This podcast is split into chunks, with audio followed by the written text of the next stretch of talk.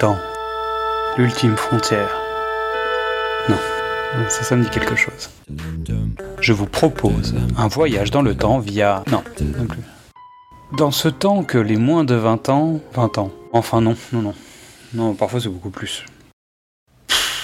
Euh, allez, générique, monsieur Scott. Balzac 0, 0, 79 Champs-Élysées, Paris.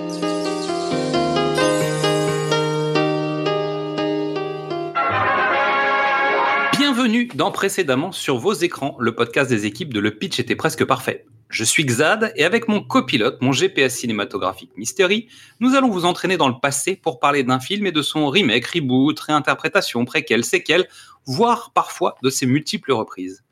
Il y a des grands films qui traversent le temps et d'autres qui profitent des occasions pour voyager par remont. Faites vos valises, nous partons en voyage. Salut Mystery Est-ce que ta valise est prête? Je suis prêt à partir. J'ai le train pour Albanie à 17h, mais avant, il faut que je passe voir ma mère. Parce que peut-être que je dois aller voir mon patron, mais je suis pas sûr. Alors en fait, ça dépendra des gens, mais je te promets, ça va aller très vite. L'avantage pour ce nouvel épisode, c'est que quoi qu'il arrive, nos bagages prendront le train de 18h. Et pour cet épisode, nous allons entrer dans l'univers impitoyable de la presse. La veille d'une exécution, je vous rassure tout de suite, le ton sera plus léger que ce que vous ne pensez. Et nous allons démarrer en 1940 avec La Dame du Vendredi d'Howard Hawks, qui sera suivie en 1975 avec spéciale première de Billy Wilder. Et sans plus tarder, la machine à rebond temporel nous dépose en 1945 dans le hall d'entrée du Morning Post. Alors 1945, c'est parce qu'en fait le film est sorti en 45 en France et qu'il a été tourné en 40 aux États-Unis. Ah, Mystery, quel sera le gros titre du journal de demain? Pas savoir. Euh, c'est quoi cette colle? Mais tu sais, c'est parce qu'ils ont le titre, parce que le mec va être exécuté, c'est Ah pour bah ça. oui. Ben oui.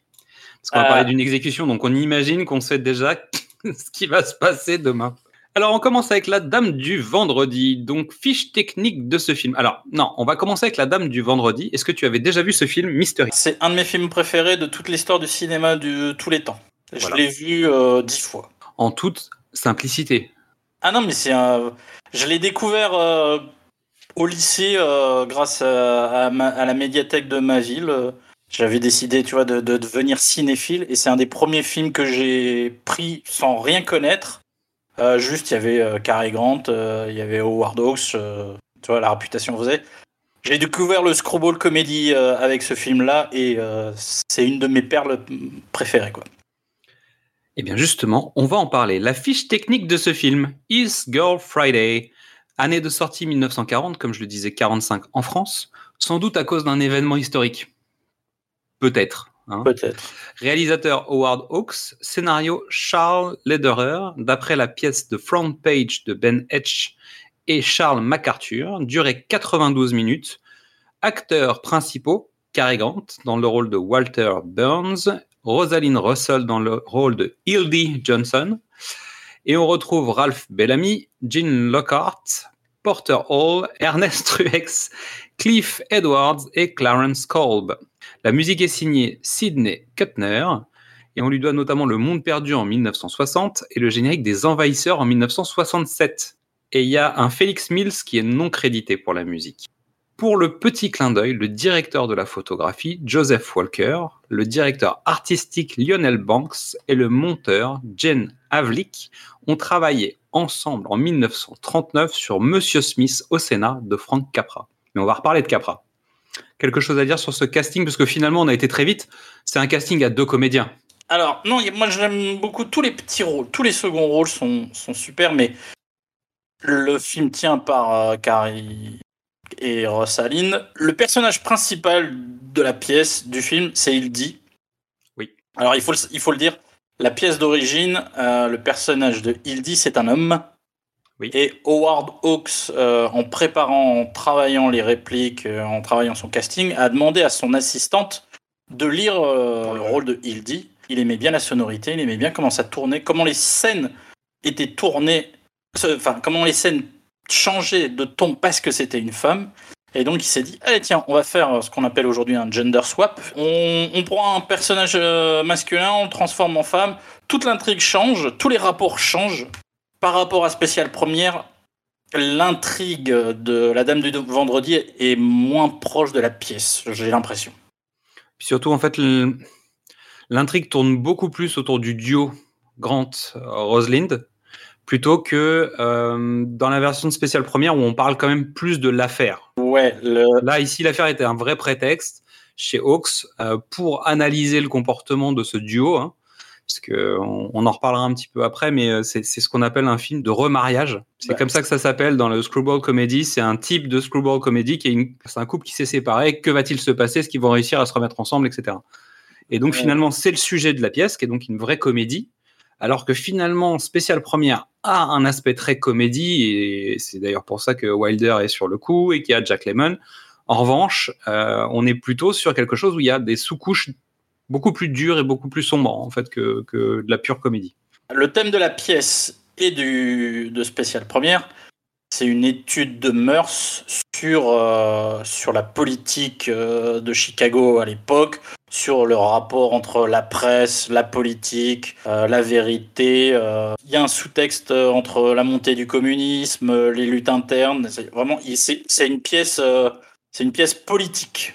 Oui. Euh, la Dame du Vendredi utilise toute cette, cette structure qui est là, mais c'est une comédie romantique.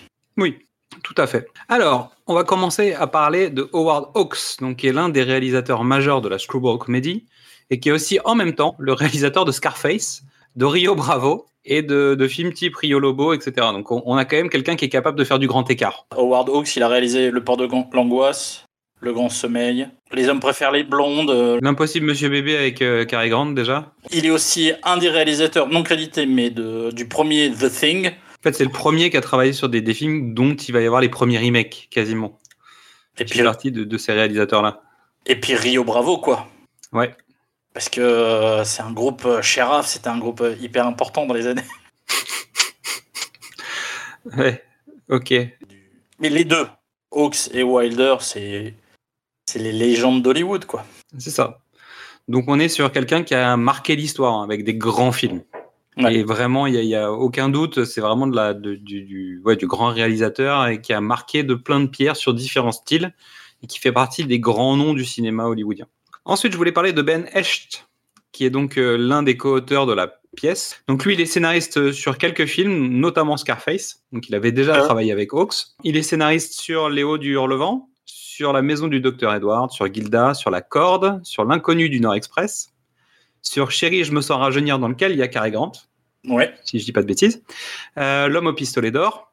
Ah, tiens, l'homme au, pistolet d'or. Notre-Dame de Paris, non crédité. La- Les révoltés du Bounty, non crédité. Cléopâtre, le plus grand cirque du monde, et Casino Royal, la version avec David Niven. Ça y est, la boucle est bouclée. On peut Tout finir l'émission.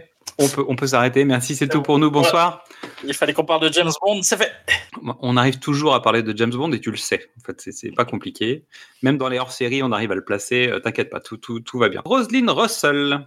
J'ai noté Femme en 1939, dans lequel elle partage l'affiche avec Paulette Goddard, donc on connaît euh, notamment pour avoir euh, beaucoup travaillé avec Chaplin. Euh, John Fontaine, dont on a déjà parlé, puisque c'est John de Beauvoir, Havilland. Je vous renvoie à l'épisode numéro 2 de précédemment sur vos écrans, dédié aux aventures de Robin des Bois. Elle a fait évidemment La Dame du Vendredi. Et j'ai vu Gypsy, Vénus de Broadway en 1962, où elle partage l'affiche avec Natalie Wood, dont la sœur a joué dans James Bond. Tu vois Donc finalement, en fait, si je veux, je peux. C'est facile. Simple, hein, tu vois, et efficace. Alors, Cary Grant. Le roi de la screwball comedy avec James Stewart, le roi d'Hitchcock. Voilà. Exactement. Donc L'Impossible Monsieur Bébé en 1938, Hawks. J'adore ce film. Soupçon, J'adore ce film. euh, Hitchcock. Arsenic et vieille dentelle, Capra. Celui-là, on en parle dans, dans, dans une prochaine mission. Notez ça. Pierre dans mon jardin. Donc je prends, je prends note. Faudra qu'on trouve un remake, c'est ça, ou c'est pour la musique? Ou faut juste qu'on en parle? On trouvera. On trouvera. Ok, très bien. Chérie, je me sens rajeunir. Howard Hawks, La main au collet, Hitchcock, La mort aux trousses, Hitchcock et Opération Jupon, Blake Edwards. Opération Jupon, déjà, c'était plus compliqué. C'est terrible parce qu'on parle quasiment plus de lui, alors que c'est un des cinq plus grands comédiens d'Hollywood de tous les temps. Oui, oui, oui, oui, oui, oui. Oui, dire- oui, oui, oui. T'as Douglas Fairbanks et Errol Flynn avant, Chaplin, Chaplin Keaton. Ouais. Et pour les années soi- 50-60, Cary Grant, Stewart. James Stewart. Henry. Jack, Jack Lemmon aussi, c'est pas mal. Alors, Jack Lemmon, mais Jack Lemmon et Walter Matthau, c'est pire que ça parce que c'est un duo qui fonctionne. Mais je veux dire, la star absolue, c'est Cary Grant. Non, c'est vrai. Non, non, mais c'est vrai. C'est d'ailleurs pour ça qu'il tourne avec Hitchcock quand Hitchcock fait sa période américaine, ce qui permet de garantir un certain nombre de- d'entrées. Et, euh, et Laura. Euh, Je- Non, non, c'est vrai. Je vais être honnête, hein. Cary Grant, il y a une anecdote fameuse qui dit qu'il y a un journaliste qui disait mais tout le monde aimerait être Cary Grant. Et Cary Grant a répondu oui moi aussi. Que c'est une personnalité, c'est une star euh, comme on les faisait à l'époque. L'esthétique de Cary Grant, aujourd'hui c'est Georges Clooney. C'est vrai. Il y a de ça. Nous allons passer au. On a fait le tour pour le casting. Tu voyais d'autres choses? Il y a plein de petits rôles euh, Ah bah. à, à- à découvrir en regardant le film. Euh, Ils sont tous euh, savoureux, mais non, enfin, on peut. Clairement, ils sont là pour habiller complètement le film, et sans eux, le film n'aurait pas la même substance. En revanche, on est d'accord. que c'est un, un numéro de duelliste, malgré tout. Ah mais Euh, Avec le futur marié, peut-être. En plus, Ouais. en. On va dire en cheveux sur la soupe, mais c'est vrai que pour le coup, on est sur quelque chose d'assez euh, duo. Excuse-moi, on y reviendra. C'est un des défauts de cette adaptation. Ils écrivent euh, une comédie romantique sur, la, sur, le, sur le matériau de la pièce, mais il y a une partie du temps de la pièce, le, enfin, le temps de la pièce est compressé pour laisser place à la, au, au comédie, à la comédie romantique, et donc ça laisse moins de place aux rôles secondaires euh, des journalistes, euh, du maire, du, du shérif, etc. Et d'où l'intérêt de regarder les deux, pour le coup, en plus.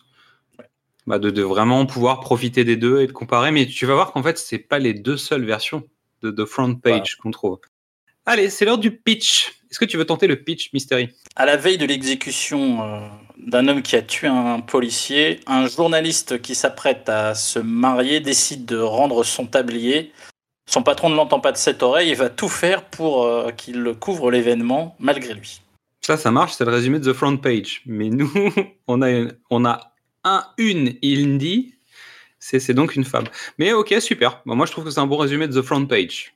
Ça te va? Non, non, mais c'est bien. Et même la dame du vendredi, la dame du vendredi, c'est une, une journaliste qui va se marier et qui quitte, euh, qui quitte son, patron, son ex-mari patron euh, qui veut absolument qu'elle couvre euh, l'événement de l'exécution du prisonnier. Alors, est-ce qu'il veut vraiment qu'elle couvre l'événement ou est-ce qu'en fait, comme elle rend son tablier en disant je ne veux plus faire journaliste, je vais aller me marier et je veux plus entendre parler de toi, du journal et de mon job, il se dit non, je veux garder cette femme à lui, hein, c'est-à-dire qu'il veut garder son ex-femme à lui et il va réveiller ses instincts de journaliste avec cette affaire. Moi, je pense qu'on est plutôt là-dessus. Mais bon, le pitch officiel pour récupérer sa femme qui veut divorcer, elle a déjà divorcé d'ailleurs le rédacteur en chef d'un grand quotidien l'envoie réaliser un reportage insensé, interviewer un condamné à mort. Voilà. Non. C'est hum, Non. vraiment, je pense qu'il y a l'aspect. Elle veut arrêter son métier de journaliste. Il sait que c'est comme ça qu'il va attiser la flamme en elle. Donc, il, fait tout pour la replacer sur cette affaire, lui faire perdre du temps par rapport au fait qu'elle doive partir, parce qu'elle sait très bien qu'il va essayer de la, ga- la garder. hein. Donc en fait, il y a vraiment un jeu où le spectateur, lui, en ironie dramatique du début à la fin. Il a les tenants et les aboutissants des deux côtés. C'est-à-dire que tu sais quels sont les enjeux avant que le film commence, tu sais quelles sont les motivations des deux personnages, et c'est jouissif parce qu'en fait, tu vois bien le combat qui se mène, toutes les astuces que l'un va utiliser contre l'autre, et ainsi de suite. Et c'est ça qui est très agréable, en fait, dans ce film. C'est ça qui est très agréable, mais euh, moi je trouve que ça, ça marche pas parce que ça met en avant le, le personnage de Cary Grant, alors que le vrai protagoniste, c'est dit. Bah, évidemment. Et qu'il y a des parties entières, bah, quand, elle est, quand ils sont euh, au, au, tri- euh, au palais de justice, il est quasiment pas là. Lui, il sert de. Bah, il, va apporter, il va apporter des rebondissements depuis l'extérieur. Voilà, un antagoniste. Ce que veut dire Mystery, c'est qu'en fait, il y a toute une partie du film qui se passe dans la press room, donc qui est une pièce qui est réservée aux journalistes, où il y a euh, les journalistes de ce titre, mais aussi d'autres euh, collègues journalistes, qui sont dans cette pièce et qui supervisent tout ce qui va se passer autour de cette exécution. Et résultat, il y a une bonne partie du film qui se passe dans cette pièce, Oui, oui, mais la pièce d'origine, tout se passe dans cette pièce. comme dans Spécial Première. Voilà. Nous voici dans le siège à rebond temporel et nous nous trouvons dans la salle de presse installée. Cela risque de secouer lors du premier arrêt en 1940 avec la bande-annonce de La Dame du Vendredi en version originale.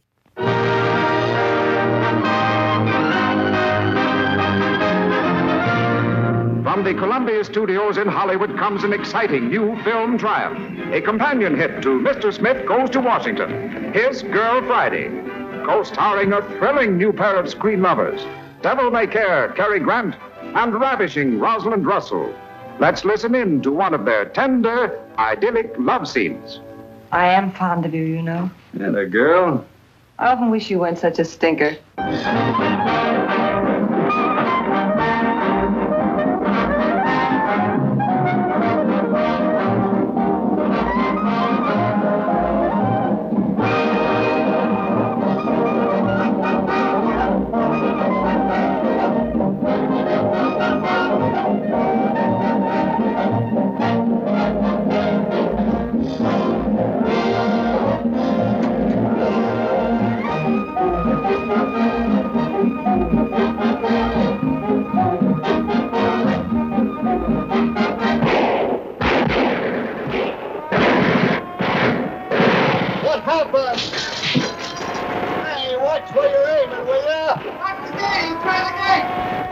Who? Who was it? Who did Thanks, Earl Williams just escaped. Jailbreak. Don't know yet. Call you back. Hello, Operator Hildy Johnson. Will you get me... Drop that phone. Never mind. Put that gun down, Earl. No, I won't. Here's your reprieve. Huh? As they tried to bribe me right away. Who are they? Who are they? Them. Why, that's absurd on the face of it. Walter, he's talking like a child. Out of the mouths of babes. Hi, babe. This is Mr. Baldwin, Bruce's mother. What are you doing? Shut up. I won't shut up. You're doing something wrong. Mother, please. Take her out of here. Now, wait a minute, Walter. Quiet, Louis. Yes, Take the lady over to Pollock Mike. My name's Louis Peluso. Ah! Ah! Ah!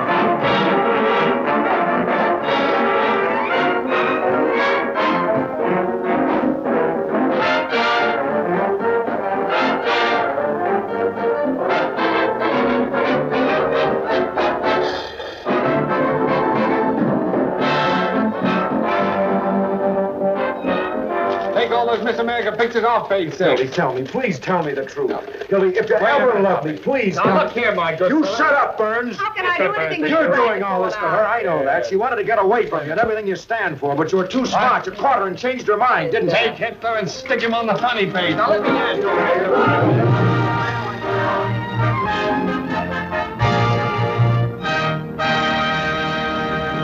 Son œuvre se divise en films d'aventure et en comédie. Les premiers font l'éloge de l'homme, célèbrent son intelligence, sa grandeur physique et morale. Les seconds témoignent de la dégénérescence et de la veulerie de ces mêmes hommes au sein de la civilisation moderne. C'est ce qu'écrivait en 1954 François Truffaut au sujet d'Howard Hawks. Est-ce que ça, ça résume pas tout le, tout le cinéma de Hawks? Eh ben ouais. Non, c'est. C'est bien, Je, hein bien- je- je sais pas qui c'est ce- le type qui a écrit là. J'ai pas. Bah, C'est un, je sais pas, c'est un critique. Il, il un connaît peu. Il s'y connaît Ouais, un peu au cinéma. il a l'air de connaître un peu quelque chose en cinéma. Donc Howard Hawks, dont la carrière a débuté à l'époque du cinéma muet, considérait, que, en tout cas dans son cinéma, que le dialogue ralentissait le rythme de ses films. Et en fait, il n'aimait pas les dialogues. Et il pensait surtout qu'il n'était pas capable d'en écrire, qu'il n'était pas capable d'écrire des dialogues de qualité, et l'histoire a prouvé le contraire. Mais en fait, il, avait, il était inquiet. C'est-à-dire que comme, comme souvent, quand on est passé du, du muet au parlant, je pense qu'il y a beaucoup de gens qui ont été perturbés, etc. Donc je vous renvoie vers le film The Artist pour ceux qui, qui voudraient ça, euh, notamment. Chantons sous la pluie aussi, non? Non, euh, Oui, chantons sous la pluie. si, chantons sous la pluie. Euh, il avait noté que dans la vie, les gens parlent vite, ils se coupent la parole. Alors en fait, il a, il a poussé ses acteurs à jouer comme ça. Et il les a forcés à aller au-delà de leur débit naturel. Et dans La Dame du Vendredi, il a été au plus fort de ce qu'il pouvait faire. C'est-à-dire qu'il a poussé ses comédiens au maximum. Et il y a très forte chance que le succès de cette pièce, euh, bah, du, film, vienne de là. Et moi, je suis j'ai découvert le film, hein, et, et pour le coup, je me suis retrouvé scotché dans mon siège parce que ça va à toute allure. Tu ne t'ennuies pas. Il y a un rôle de femme forte, mais ça, on va en reparler parce que c'est un des, un des tropes du, du, du screwball comedy. Mais surtout, en fait, tu t'arrêtes jamais. C'est-à-dire que ça, ça fuse et puis ça envoie des blagues et ça, ça, ça envoie des vannes. C'est ultra physique. Et encore dans, La Dame du Vendredi, c'est pas physique en termes de prestance. Il n'y a pas de cascade et de choses comme ça. Par contre, en termes de diction et en termes de dialogue, ça va à toute allure. Et ça correspond bien à l'univers de la presse. C'est-à-dire que quand tu vois Cary Grant donner des indications, euh, prendre son téléphone, raccrocher, etc., ça fonctionne. En fait, ce film-là crée cet univers de la presse. C'est-à-dire le personnage de Hildy, le Front Page, puis la Dame du Vendredi, euh, avec euh, son débit de mitraillette et on y va à fond et machin, etc. Ça crée ce mythe. Front Page a déjà été adapté une première fois au cinéma à la sortie, après le succès de la pièce euh, à Broadway. La Dame du Vendredi entretient et augmente cette, idée que le journaliste, il est, hyper malin, il est hyper goguenard. et aujourd'hui, qui pourrait jouer, il dit, avec la vitesse qu'il y a? Je vois que Eminem et Busta Rhymes. On est à ce niveau-là de, de performance, de débit de mots, euh, de répliques, de, de je te coupe et je reviens et j'ai une vanne derrière et ça. Alors, c'est pas des grandes vannes. Non, c'est pas des que- grandes vannes, mais c'est toujours des, des, des, des, des phrases bien senties. C'est des pics de gens qui se connaissent bien. Et puis ça peut pas être des grands, ça peut pas être des grandes vannes parce que la grande vanne ça implique un rire du spectateur, donc ça coupe le rythme. Et tu, il le fait pas. Il Puis, vraiment. puis tu as besoin d'avoir t'as des, t'as des mécanismes où tu as besoin d'avoir des temps, des tempos de réflexion, des respirations, des personnages tiers qui vont servir de rebond. En, en tout cas, c'est pas c'est pas le concept euh, là. C'est vraiment un face à face. Faut que ça fuse quoi. Et il y, a- il y a quand même des bonnes vannes malgré les, tout. les dix premières minutes du film sont adaptées des probablement cinq premières minutes de la pièce qui créent une relation entre ex-conjoints. Euh, T'as des disputes euh, sur des trucs qui reviennent, etc. Elle, pose euh, ses objectifs, se marier, partir, etc. Mais à, à une telle vitesse. Euh, Il y a beaucoup d'impro, l'air de rien. Alors ça a été répété et répété et répété. Mais en fait, les deux comédiens, chacun avait engagé euh, des, scén- des scénaristes de leur côté, des dialoguistes de leur côté, en disant bon bah je tourne, euh, je tourne, trouve-moi des vannes qui vont le tuer. Et chacun en fait est arrivé et a, tu vois, et a augmenté et a enrichi euh, cette première scène. Et c'est des battles quoi. C'est un Mais vrai battle. un- Mais un ça, vrai ça battle. se vend, ça se vend comme ça. hein. Mais même, même la deuxième, en fait les, le- les 15 premières minutes du film c'est deux scènes. Elle arrive à la rédaction en disant je m'en vais. Euh, j'ai mon nouveau mari et lui il fait bah attendez je vais pas te laisser partir comme ça on va au restaurant il manigance deux trois trucs pour la faire aller euh, La dans, room. la, dans la press room mais donc c'est 15 minutes deux scènes que du dialogue et ça défonce Ouais, ça, c'est, puis ça te met bien dans, le- dans l'ambiance. Et en fait, même si le film redescend après, c'est-à-dire qu'il y a, il y a, quand tu reviens dans la partie euh, vraiment réelle de la pièce, l'ambiance se tasse, c'est-à-dire qu'on est sur quelque chose de moins enlevé, moins léger, etc. Et pourtant, tu as toujours envie de savoir ce qui va se passer parce que lui, il joue la mouche du coche, va envoyer des sbires pour aller faire telle ou telle chose, pour lui mettre des bâtons dans les roues pendant qu'elle est dans la, dans la presse, dans la press room. Et résultat, en fait, euh, c'est non-stop. Alors, je voulais, je voulais évoquer la screwball comédie, donc la comédie loufoque. Si on fait la traduction, alors screwball, c'est, ça vient de, des, des balles de baseball qu'on fait twister en fait d'une certaine manière pour Voilà. que euh, elles déstabilisent le, le, le frappeur. Il s'agit d'un subtil mélange entre de l'humour slapstick, ouais euh, des dialogues plutôt vifs, ouais qui sont centrés sur des, des thématiques autour des mœurs, de la rupture, du divorce, du mariage, de l'adultère ouais très important. Euh, et donc on y mélange du comique de situation, de gestes, de la comédie romantique et de la farce. Donc c'est un Ouais. style d'humour qui a marqué, on va dire, une grosse décennie, les années 30 et 40. Ah, c'était Voilà, que ça. Les, les, les plus grands succès euh, populaires, c'était c'était Cary Grant, l'impossible Monsieur Bébé, euh, le mec tenté, euh, le mec chéri, je me sens rajeunir. euh, pareil, c'est. Alors, pour le, le principe, en fait, c'est un, style qui est né donc, du passage du muet au parlant. C'est-à-dire que c'est beaucoup de personnes, soit Wilder, Hawks, etc., qui travaillaient sur les films muets, avec des acteurs qui étaient très physiques. Et donc, on parle de Chaplin, on parlait de Keaton tout à l'heure, etc. Donc, c'est le genre de, de comédien-là. Et ils y ont greffé l'esprit Broadway en termes de comédie. euh, de... Donc, en gros, il y avait de la- du physique, euh, dans l'action, il va y avoir des cascades, il va y avoir euh, parfois des claques qui vont qui vont faire tomber quelqu'un, etc., etc. Tout en ayant des dialogues hyper cinglants et drôles.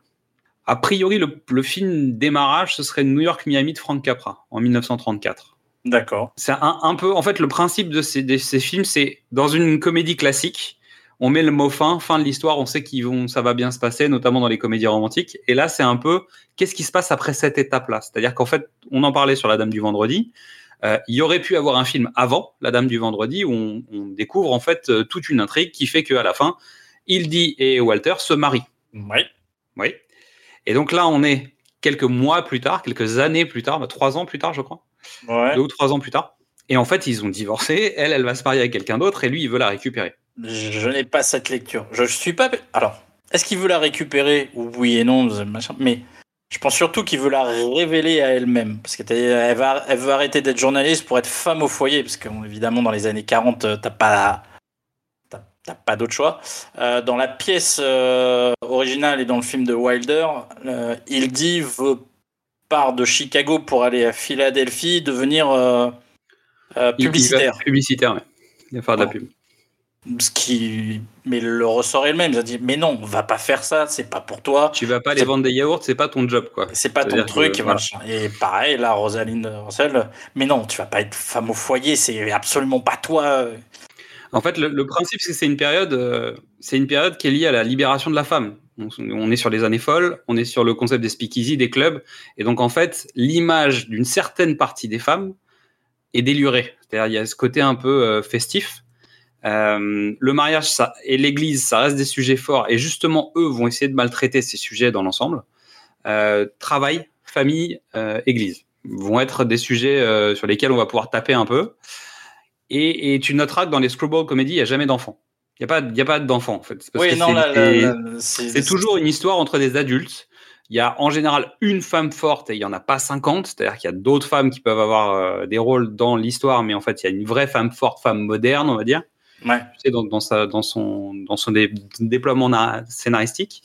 Et en fait, c'est régulièrement des confrontations entre les hommes et les femmes, égalité des sexes, etc.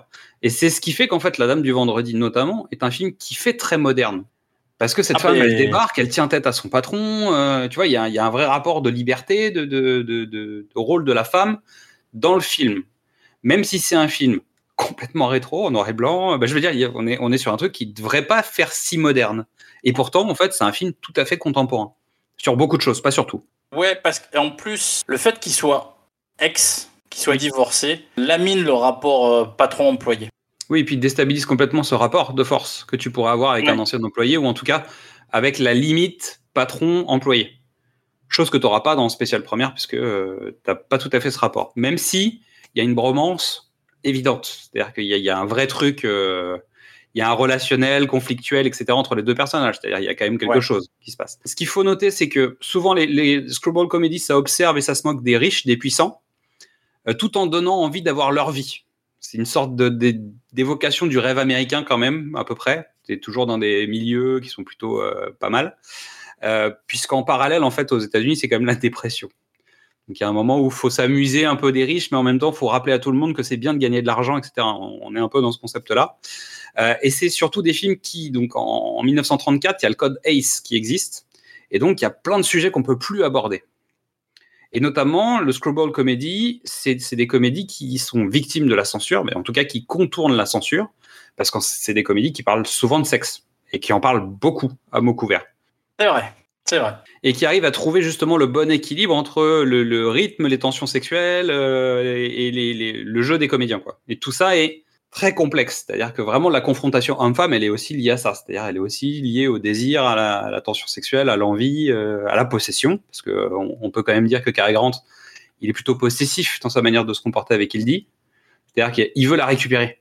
Alors, est-ce qu'il la veut, elle, parce qu'il est amoureux? On ne sait pas. Il veut la récupérer. C'est-à-dire c'est son, c'est son objet. Et c'est un peu son orgueil de patron et d'ex-mari, hein, parce qu'on c'est là-dessus que c'est flou notamment. Il tient absolument à récupérer sa femme et son employé, ou les deux. Ouais, mais c'est pas, pour moi, c'est pas son objet. C'est justement son objet, tu vois. Il... Mais il est manipulateur, on est d'accord. Ah oui, clairement.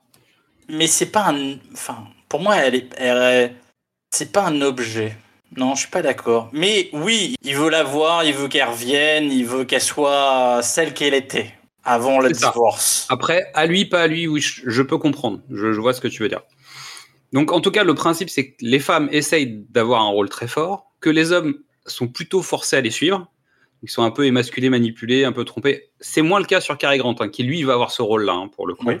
Mais elle sait qu'il va le faire, donc elle-même organise des trucs avec son futur mari en lui disant non, euh, planque les billets de train, euh, mets l'argent quelque part, euh, récupère le chèque avant de partir, vérifie bien que le chèque est ok, tu vois. Parce qu'elle parce qu'elle connaît bien le, Elle le connaît.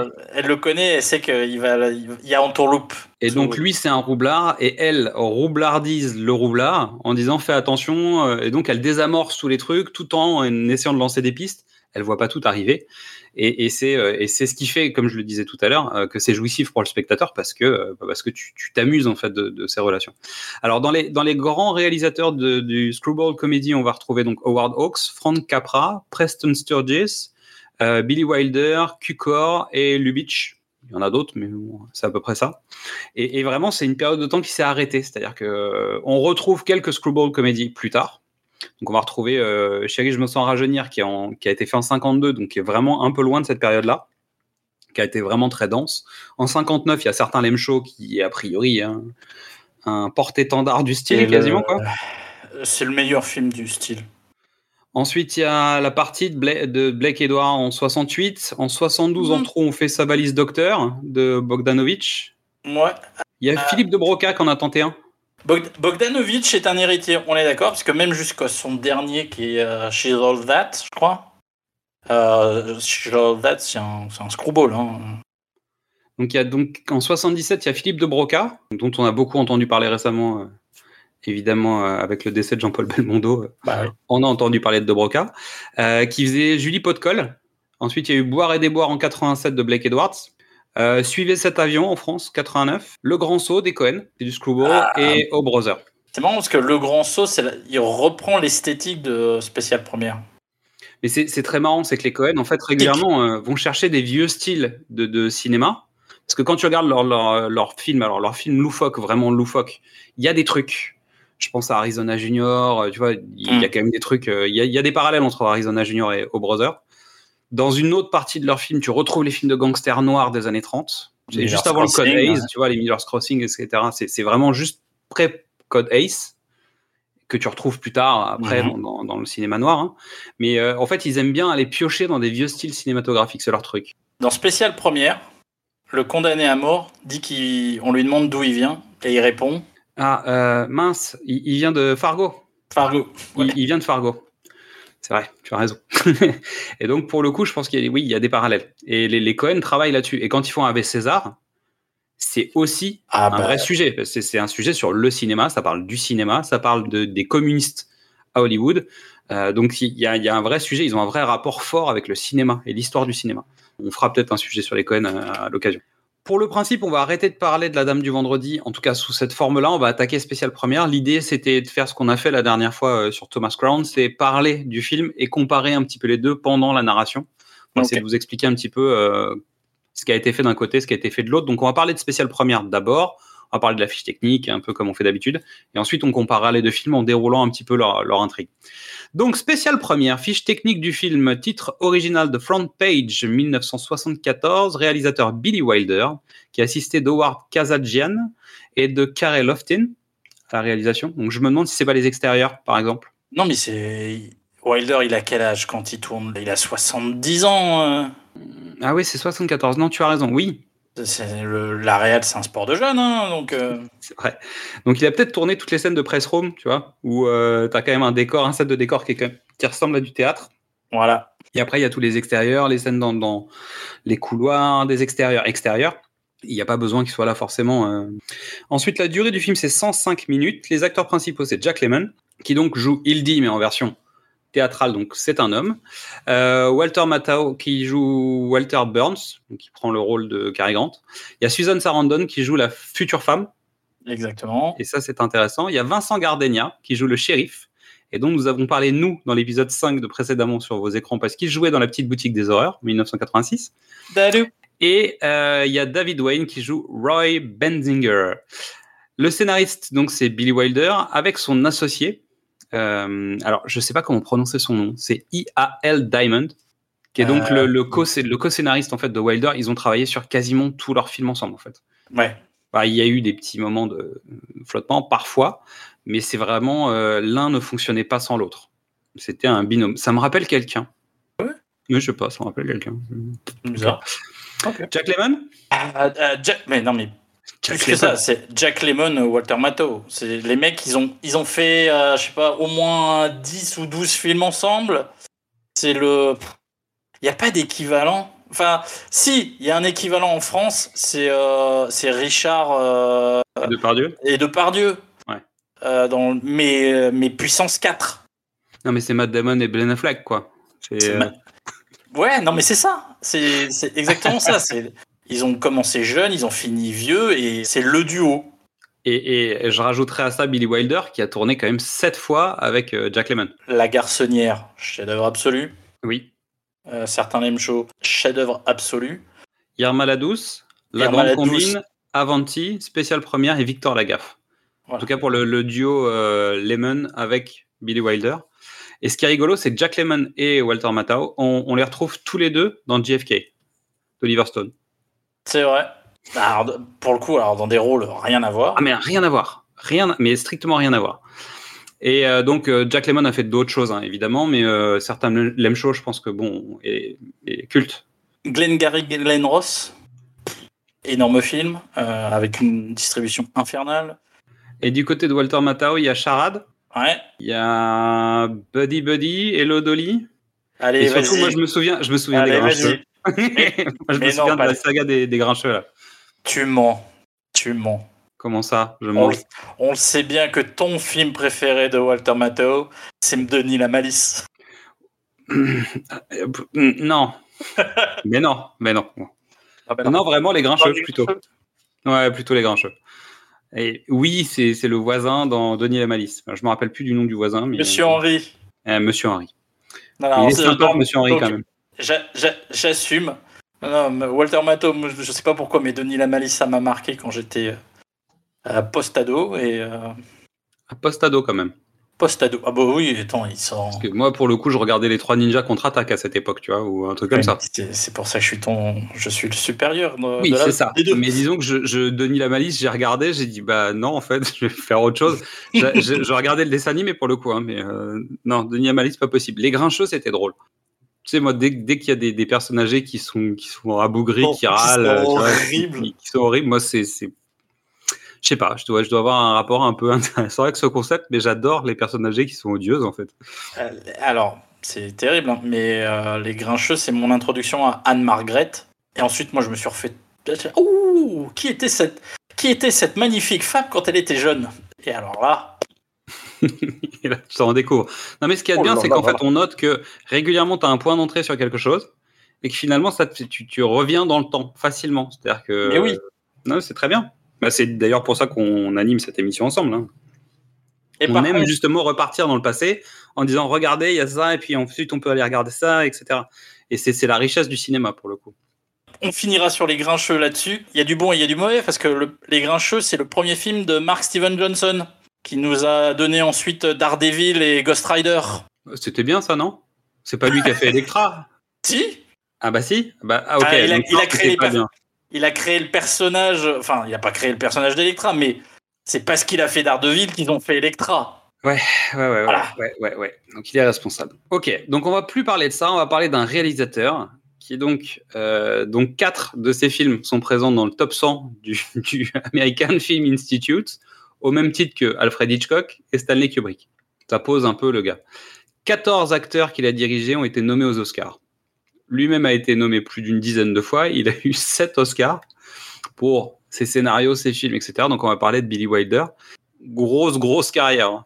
On va pas, on va pas parler de tout parce que ça n'a pas de sens. Certains aiment chaud dont on en a, on a, on a parlé. 7 ans de réflexion. Je Euh, t'alague 17 parce que bon bah je t'alague 17 Ah. quoi. Boulevard du Crépuscule.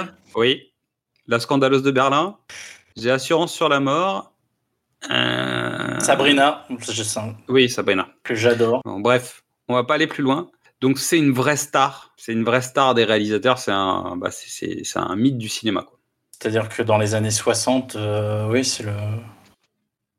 C'est c'est le mec euh, avec qui tu as envie de travailler. C'est Gary Marshall. Gary Marshall, tu vois, quand il sort de Pretty Woman, etc., tout le monde veut Gary Marshall. Bah, Billy Wilder, c'est c'est x10, quoi. Ouais, parce que je crois qu'on n'a pas trop d'équivalent aujourd'hui quand même. Récemment, alors attends. On va faire une digression. Récemment, il y a eu une histoire. C'est-à-dire que Christopher Nolan a claqué la porte de chez Warner Bros. et il vient d'arriver chez Paramount. On est d'accord que c'est quand même quelque chose qui ressemble à ce qui se faisait à l'époque des grands studios. Tu sais, on, en a déjà parlé euh, quand, on parlait des, des films euh, où on disait que justement l'écurie du studio avait ses réalisateurs, ses techniciens, ses comédiens, etc. Et donc Nolan, c'est Warner Bros. aujourd'hui. Il claque la porte, il va chez Paramount. Mais en fait, même si aujourd'hui, quand un Nolan sort, c'est un événement, ça n'a rien à voir avec ce, que faisait Wilder, en fait. Mais ça n'a rien à voir. Mais euh, aujourd'hui, pour moi, le le- l'équivalent de, de Billy Wilder, ça pourrait être. Putain, c'est compliqué. Moi, je crois qu'il n'y a pas d'équivalence. Parce que c'est plus le même cinéma aussi. C'est-à-dire que c'est euh, le, monde a évolué autour. C'est-à-dire que les studios déjà couvrent moins à avoir un seul réalisateur. Warner le faisait encore, mais en fait, c'est relativement. euh, ça, reste entre guillemets des cas particuliers. Aujourd'hui, ils vont avoir, j'en sais rien, je prends donc on parlait de Nolan, ils vont avoir Denis Villeneuve euh, parce que bah, en, ce moment Dune est en train de cartonner. Ils ont quelques réalisateurs comme ça sur lesquels ils vont vraiment investir et qui vont embarquer euh, et qui vont suivre pendant un certain temps. Mais la plupart des studios fonctionnent plus comme ça. Ils fonctionnent à partir des licences plutôt que de réalisateurs. Donc, on est plus sur la même structuration même du, marché en fait des studios. Ça y est, je sais. Je sais. Mais c'est pas un réalisateur. C'est un scénariste. L'équivalent, alors, mais c'est pas aujourd'hui, puisqu'il a un certain âge, mais l'équivalent de Billy Wilder dans les années 90-2000, c'est Richard Curtis, Ok. Bah oui. qui, à qui on doit Notting Hill, euh, Oh bah je, je pense qu'on va en parler en 2022. Quatre mariages. Oh, peut-être. euh, bah, on n'en a pas trop parlé pour l'instant. On l'a évoqué quand même. Ça a été, euh, son nom est sorti. En tout cas, on a parlé de ses films déjà. Mais je pense qu'on va en parler en 2022. Je te rends ta pierre dans ton jardin. Alors, Billy Wilder, pour faire le topo, euh, c'est un, il est européen, il est allemand, Ouais. et donc il a commencé sa carrière euh, plutôt en tant que journaliste. Donc en fait, le rapport qu'il va avoir avec Spécial Première, il est vraiment intime dans le sens où il a fait toute la première partie de sa carrière avant de devenir scénariste, avant d'aller travailler dans le cinéma.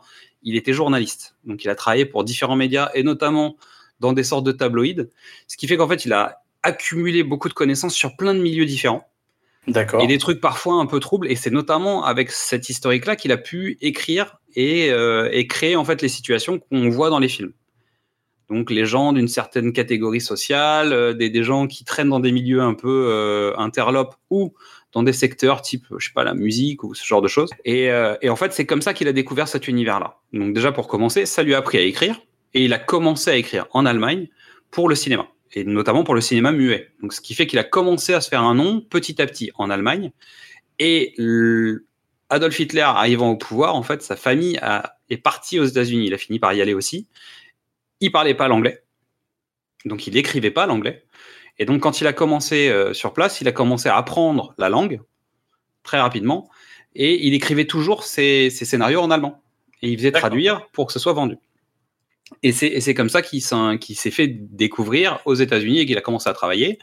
Et il travaillait pour des studios. Donc en fait, il a travaillé pour les autres. Et on, on- notamment dans les réalisateurs du Screwball, il a écrit certains des scénarios de, euh, de, de certains comme Hawks ou Capra, etc. Il a travaillé pour ces gens. Jusqu'au jour où il a dit, mais moi, je veux réaliser. Or, à l'époque, aux États-Unis, dans le système des studios, un réalisateur pouvait pas être le scénariste. Pour des raisons notamment de, de, de guildes, notamment de, de syndicats, etc.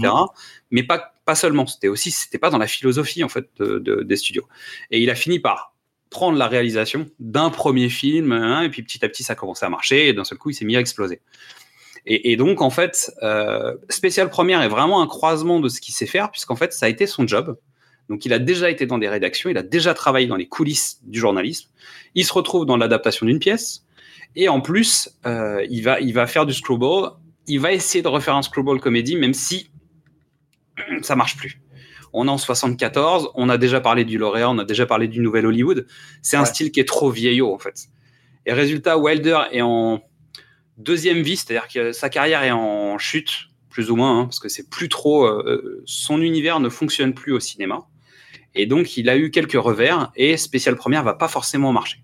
Et c'est un film qui est assez aigri, en fait, je trouve, dans son ton, dans son traitement du sujet. Tu sens que, comme c'est personnel, il a un regard particulier, politique, sociétal, euh, et même euh, professionnel sur le métier et sur les relations que la politique va avoir. Et c'est un film qui est évidemment, comme les pièces de théâtre, beaucoup plus politique, mais je pense qu'il y met beaucoup de lui aussi. Et il y a beaucoup d'aigreur dans ce film, et il est assez acide. Je trouve. Je- On est, on est quasiment limite de la satire. Tous les ressorts dramatiques euh, de la pièce se retrouvent dans les deux films. Euh, un condamné, euh, un shérif et un maire.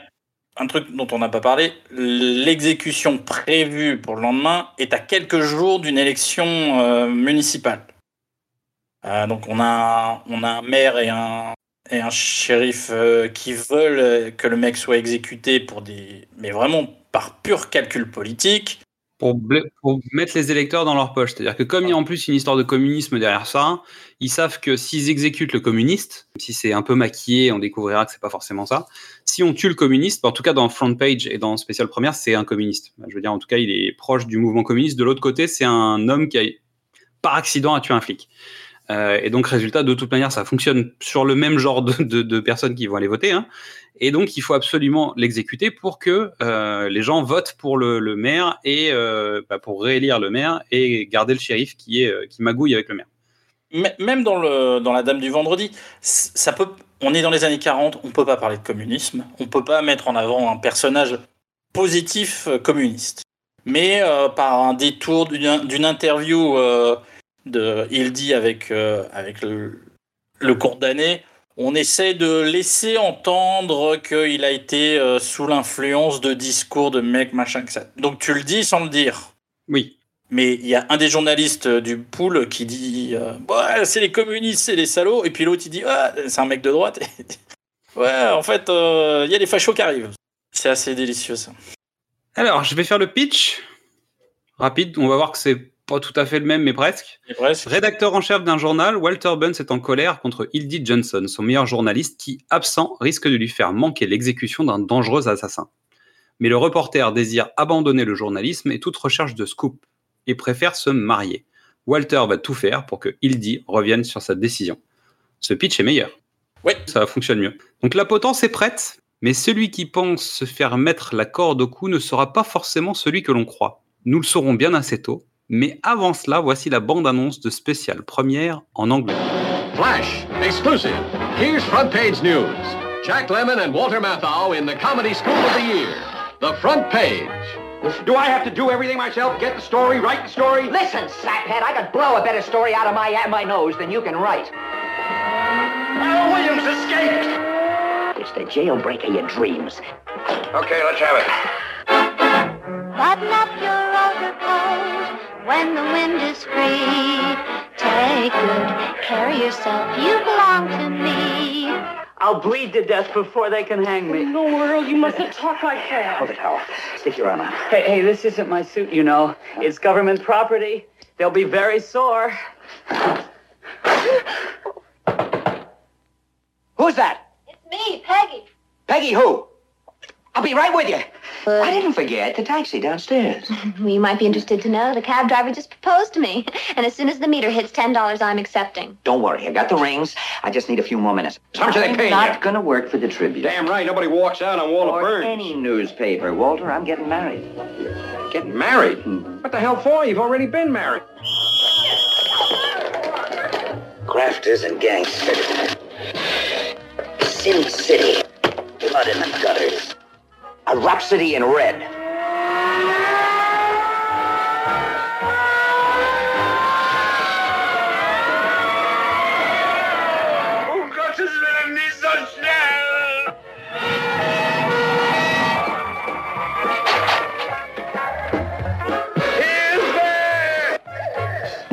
A comedy about hanging, corruption, suicide, marriage, and all the news that's fit to print. That was a rotten thing to do. It was for your own good, believe me. Marry an undertaker, marry a blackjack dealer, marry a pickpocket, but never marry a newspaper man. Of all of the low-down, stinking tra- You'd wreck my marriage just to keep me on that crummy paper of yours, huh? Just cover this hanging for me. What's the charge? Conspiracy to obstruct justice, harboring a fugitive, possession of a stolen weapon. Adds up to about 10 years apiece for you birds. Operator, get me Clarence Darrow.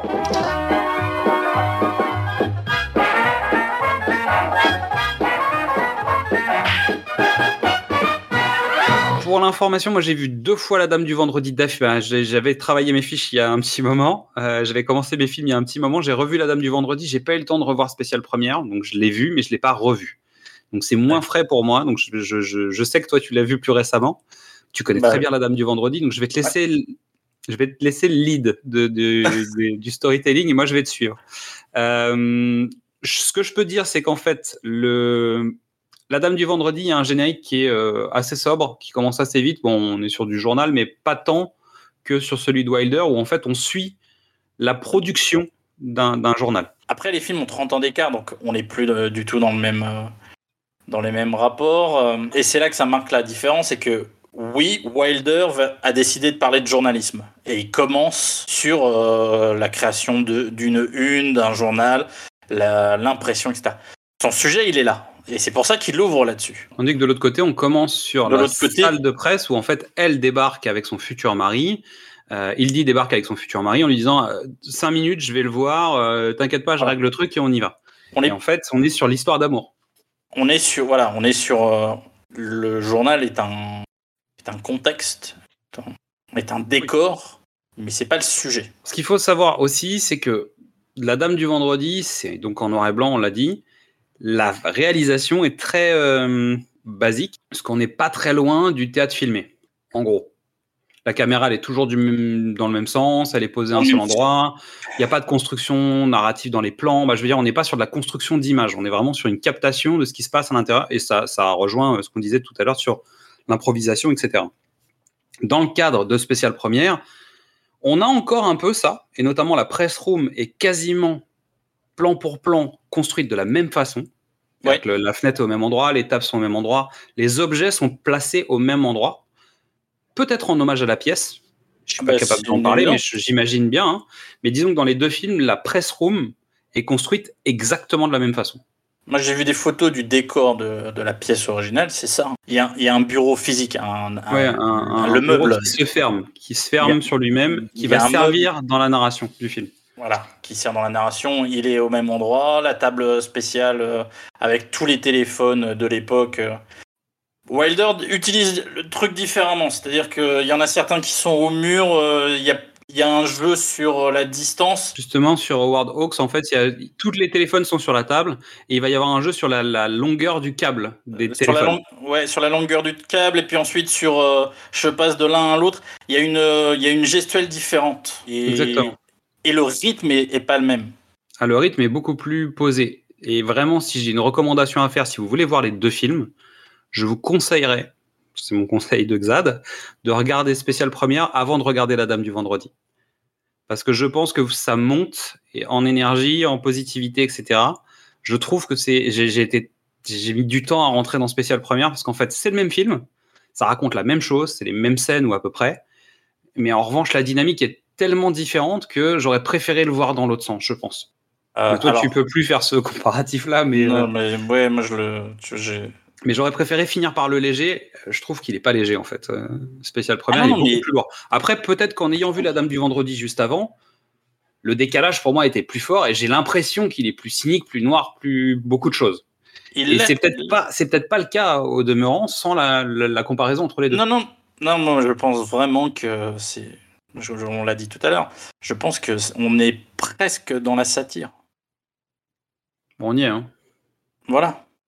Pas peut-être pas surtout parce que les, les flics, sont- il y a quand même des séquences avec la police qui cherche et où les policiers passent pour des imbéciles notoires. Le shérif est un idiot congénital, donc il est joué par Vincent Gardenia. Euh, c'est un, c'est un demeuré, hein, euh, soyons clairs. Le psy, le psy est un freudien euh, Ah non, en vrac le- euh, qui, le- qui est le- complètement dingue, quoi. Le psy chez, chez Wilder, c'est une parodie de psy. Bah, bien sûr. Non, mais mais le truc, c'est qu'en fait, il, il grossit tous les traits. Donc, il y, a- il y a un côté où euh, tout, est, tout est très exacerbé, en fait, chez Wilder. Ouais, mais tu vois, chez Hawks, le... on, va on va faire du scène par scène, euh, Oui. vite fait. On, on y reviendra, vas-y. Bon, alors c'est parti, on commence dans la press room. D'un côté, on est, on est dans le bureau, donc on est dans les fameuses deux scènes dont on parlait avec Cary Grant et Roselyne Russell de l'autre côté. Elle finit par débarquer dans la press room. Et là, on va se retrouver à peu près au même endroit dans les films. Le panel des différents journalistes, tu vas faire un tour d'horizon de la politique au sein de la presse américaine de l'époque. Bah, de l'époque. Mais de même 1929, aujourd'hui, hein. mais d'aujourd'hui aussi, hein, parce que c'est aussi là où tu as, vraiment une satire. C'est de dire que tu parles de 1929 parce que l'histoire se passe en 29, mais en fait, tu parles de la politique et des journalistes d'aujourd'hui, pas de l'époque, en tout cas contemporaine de Wilder. Et donc, tu fais le tour de tous les journalistes. Tu as la fameuse scène avec l'information qui est déformée. C'est-à-dire qu'il y a- un journal qui parle de quelque chose au téléphone et tu as le voisin qui fait le téléphone arabe, on va dire, euh, journalistique, où il va complètement déformer le propos de son voisin. Il y a un truc qu'il faut expliquer, c'est que donc la salle de presse, chaque journaliste a un téléphone à lui qui le relie à son, à son journal.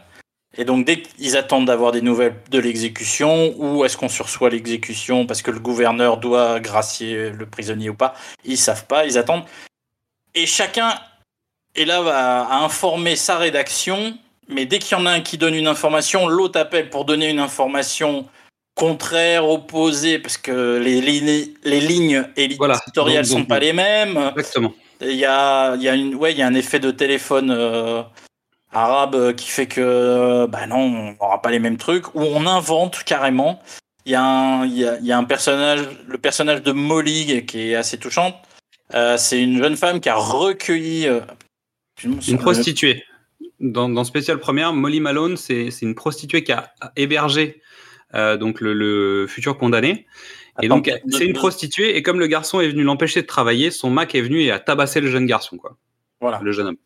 Et elle vient, elle vient se plaindre, elle vient se plaindre à tous les journalistes, tous autant qu'ils sont, parce qu'il y en a aucun qui a dit la vérité. Ils ont tous détor- ils ont tous distordu euh, d'une manière ou d'une autre euh, ce qui s'est passé, mais personne ne dit la vérité. Et elle vient leur remettre ça dans la figure, et tout le monde ricane et trouve ça drôle et, euh, et se moque d'elle, en fait. Et c'est là où, dans la version de Spécial Première, cette scène, en fait, dans la, dans la version euh, Howard Hawks, elle est relativement rigolote. C'est-à-dire qu'en fait, euh, ils se sont moqués d'elle gentiment. Dans la version de Wilder, ils se sont pas moqués d'elle gentiment. En fait, ils l'ont humiliée. Et ils ont raconté des, des, des insanités sur elle, etc. Donc c'est là aussi où le côté euh, plus sombre est plus fort, en fait, dans, dans la version de Wilder. Ouais, Il y a aussi une, une réalité, c'est que oui, le les, les deux films ont 30 ans de différence. Tu peux te permettre de dire plus de choses en 74 qu'en 40. Bah, C'est sûr. Oui, puis je pense que tu as plus de choses à dire dans les années 70 sur le journalisme et la politique, peut-être. Il y, a, il y a des contextes peut-être un peu plus forts à l'époque. En 74 Qu'est-ce Oui, je sais pas. Hein? Des, des choses politiques. Et surtout, en plus, il y a le regard de Wilder qui doit compter, puisque c'est un Européen quand même, à l'origine. Donc ça fait un petit moment qu'il est aux États-Unis hein, maintenant. hein. Mais euh, ça reste qu'il peut avoir ce regard, tu sais, euh, à l'européenne de l'Amérique. Ah, C'est-à-dire que le journalisme allemand a une rigueur que euh, le journalisme anglo-saxon n'a pas. Quoi. C'est ça. Kildy débarque là-dedans, il croise Molly, donc il se fait pourrir par Molly, en tout cas dans la version Wilder, sachant qu'Hildy est déjà dans la pièce quand Molly arrive dans la version euh, Hawks, il me semble. Dans la version Hawks, il dit vient, vient dire au revoir, euh, passer vite fait parce que l'autre, euh, Car- a réussi à la convaincre euh, de d'écrire l'article si, euh, si- Contre argent. Parce qu'en fait, il, lui donne de l'argent en échange. que le couple, le futur couple, le couple de futurs mariés a un peu, un peu des difficultés. Donc euh, Cary Grant dit, écoute, fais-moi un petit article euh, et je te promets, euh, j'achèterai euh, des assurances vie à ton mari. euh, très bien, ça. on y va. Tandis que chez, euh, Chez, chez Wilder. Wilder, en fait, il dit vient faire son pot de départ. C'est-à-dire, il arrive pour dire au revoir à ses anciens collègues de la, sa- de la press room et il arrive avec de l'alcool pour boire un coup avec tout le monde. c'est juste ça. Et, donc, il est très léger, il en a plus rien à cirer. euh, et son remplaçant arrive. Et son remplaçant arrive, un petit C'est jeune. un, c'est un petit jeune qui est là, machin, etc. Donc lui, il n'est pas du tout là pour écrire l'article. Sachant que Burns a fait exprès d'envoyer un, un minot débile, incompétent, parce qu'il se dit, en fait, quand il dit va le voir, il va dire non, non, mais c'est pas possible que ce garçon-là, ce, ce nul, ce stagiaire, euh, prenne en, en main cet article. Et c'est notamment un coup de Burns pour chauffer il dit pour qu'il reprenne la plume. Revenir un petit peu en arrière, parce que la caractérisation de Burns se fait de manière différente dans les deux films. Dans le film de Hawks, ils vont, il, les il invite le couple au restaurant et euh, il est de mèche avec le serveur, il est de mèche avec machin, etc. Il, Il invente un peu un truc. Il prend l'eau du bain de savoir qui est le futur mari de sa femme. Il s'installe au milieu d'eux, c'est-à-dire qu'au lieu de laisser Ouais, le couple côte à côte, il se met en plein milieu. Et ce qui fait qu'il arrose des informations à gauche, à droite, il brasse tout ce qu'il peut. Il est un peu manipulateur là-dessus, mais ils sont tous les trois et euh, il fait ses trucs en douce. Dans la version de Billy Wilder, Burns va voir la, la future femme qui travaille dans un cinéma et il essaye, il lui ment. Il dit Je suis agent de probation, euh, votre futur mari, euh, c'est un exhibitionniste qui est obligé de, de se présenter au commissariat tout le temps. Il invente un truc, un bobard énorme qui est désamorcé parce que finalement Hildy appelle sa future femme et euh, le Elle truc l'envoie bouler. Et puis en fait, il lui dit Mais est-ce que l'homme en question, il était comme ça, comme ça, comme ça, comme ça? Et il dit Bah t'inquiète pas, c'est Burns, en fait, c'est mon, Voilà. ancien mon ancien boss, quoi. Donc les deux, Burn, les deux Burns sont caractérisés dans des scènes totalement différentes, qui ont, qui pour le coup, si tu pars de la pièce, évidemment, les deux scènes, elles n'existent pas. J'ai une préférence pour le Hawks, parce que les trois sont là, et que ça va vite, et que c'est machin. Ça fuse.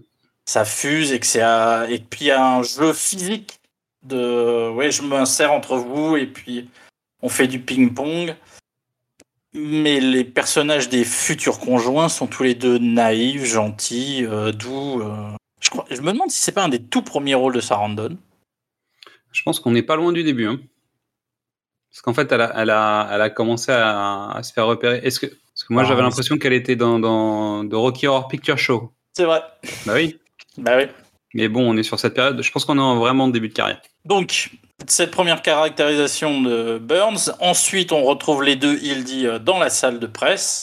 Et il va y avoir l'arrivée du shérif qui va se faire euh, tacler par euh, les journalistes parce qu'on a bien compris que voilà. Euh, on va découvrir dans la version de Wilder le, le, le condamné et dans la version de Hawks, Hildy va aller le voir pour faire une sorte de micro-interview pour essayer de, de brasser quelques infos. Dans la version de Wilder, en fait, le garçon essayait de faire de, de- devait faire exploser JP Morgan et finalement euh, il n'avait pas assez affranchi euh, le, le paquet piégé et donc euh, le colis a sauté chez lui. On a deux gens un peu, un peu gentils. Et dans l'autre cas, en fait, il a, il, a, il a récupéré un revolver et il a tiré sur un policier. Voilà. Voilà. Mais a priori, c'est un accident. Et ils insistent bien sur ce point, c'est-à-dire que c'est pas un mauvais garçon dans, dans le film de Hawks. Dans le film de, de Wilder, il fréquente des mauvaises personnes qui l'ont poussé à faire une mauvaise chose. Et est-ce qu'il est vraiment méchant? Je suis pas sûr. Mais en tout cas, il, il fréquente des, des personnes pas bien. Dans le film de Hawks, il est présenté parce qu'il donne une interview à Hildy, qui n'est pas le cas dans le Wilder. Et en quatre phrases, elle le retourne. Oui. C'était un homme et euh, il a une version. Elle lui pose trois questions euh, qui sont hyper orientées et il change tout de suite sa version pour euh, coller à la version de Hildy. Sachant que le psy va venir le voir pour savoir si le mec est fou une dernière fois, parce qu'il y a eu plusieurs tests. Et là, c'est l'ultime test. Voilà. Si le psy découvre que le mec est fou, ils peuvent annuler la pendaison. Il dit part avec ça en tête en disant si je lui donne les bonnes informations que en plus moi je vais pouvoir rédiger, parce que c'est un peu comme ça qu'elle veut structurer son article, il risque de passer pour un fou et en même temps euh, de sortir et en plus moi j'aurai mon super article que les autres n'auront pas parce qu'il y a que moi qui lui ai parlé et je suis la seule à avoir l'information. Ouais. En gros c'est ça. Alors que dans la version de Wilder en fait euh, bah, il dit est pas sur le sujet. On va voir la séance avec le psy, donc qui est le psy freudien euh, hystérique, et on va, euh, depuis la press room, entendre des coups de feu.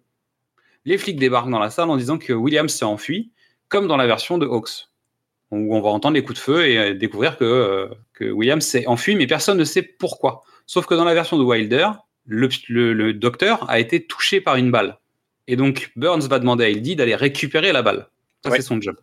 Et ça viendra dans un deuxième coup parce que d'abord, euh, son, son stagiaire, là, Kepler, euh, va, va se pisser dessus directement. Bah, tu vois, il va pas être capable de gérer Et quoi que ce soit. Alors, c'est là la différence entre les deux Hildy. Euh, quand, euh, quand Rosaline Russell rentre dans la pièce, il y, a une, euh, il y a une sirène. Et déjà, elle est inquiète, elle fait Qu'est-ce qui se passe Qu'est-ce qu'il y a Euh, ça, ça vient d'où Pourquoi? Il y a une histoire à raconter. C'est-à-dire, elle dit déjà Ouais, il y a une histoire. En fait, que Cary Grant dit, c'est que c'est toujours une journaliste et elle lâchera jamais l'affaire. Et elle a, ça dans le sang. Euh, elle fait l'interview euh, de Williams et en deux minutes, elle écrit un article qui défonce. Les autres journalistes euh, le lisent par-dessus son épaule, si je me souviens bien, ou lisaient le papier. Et euh, il y, a, y, y un style, il y a quelque chose. Elle, Elle a trouvé son ton et son angle. elle a trouvé son ton, son angle tout de suite. C'est une, journaliste née.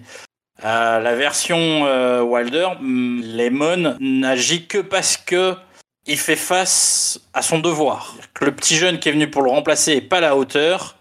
Il craque, il dit qu'il va écrire le- l'article et il prend le gamin et lui dit. En fait, il lui donne les indications sur ce qu'il va faire pour l'aider. Ouais. C'est un sens du devoir parce que il, a des responsabilités, tandis qu'elle, c'est dans son sang. C'est Oui. dans sa nature. C'est ça. C'est pas tout à fait le même rapport au travail. Donc dans les deux cas, dans les deux films, le shérif a menti parce qu'en fait c'est à cause de lui que Williams avait un revolver. C'est le- son revolver en fait. Sauf que euh, il dit dans la version de Wilder parle avec la femme de ménage et découvre en fait le poteau rose. Il est le seul à savoir. Et donc il va essayer de récupérer les infos, il va titiller le maire, etc. Et en fait, à partir du moment où il comprend que c'est potentiellement euh, le, le flingue du shérif, il doit absolument récupérer la balle pour prouver que c'est le flingue du shérif.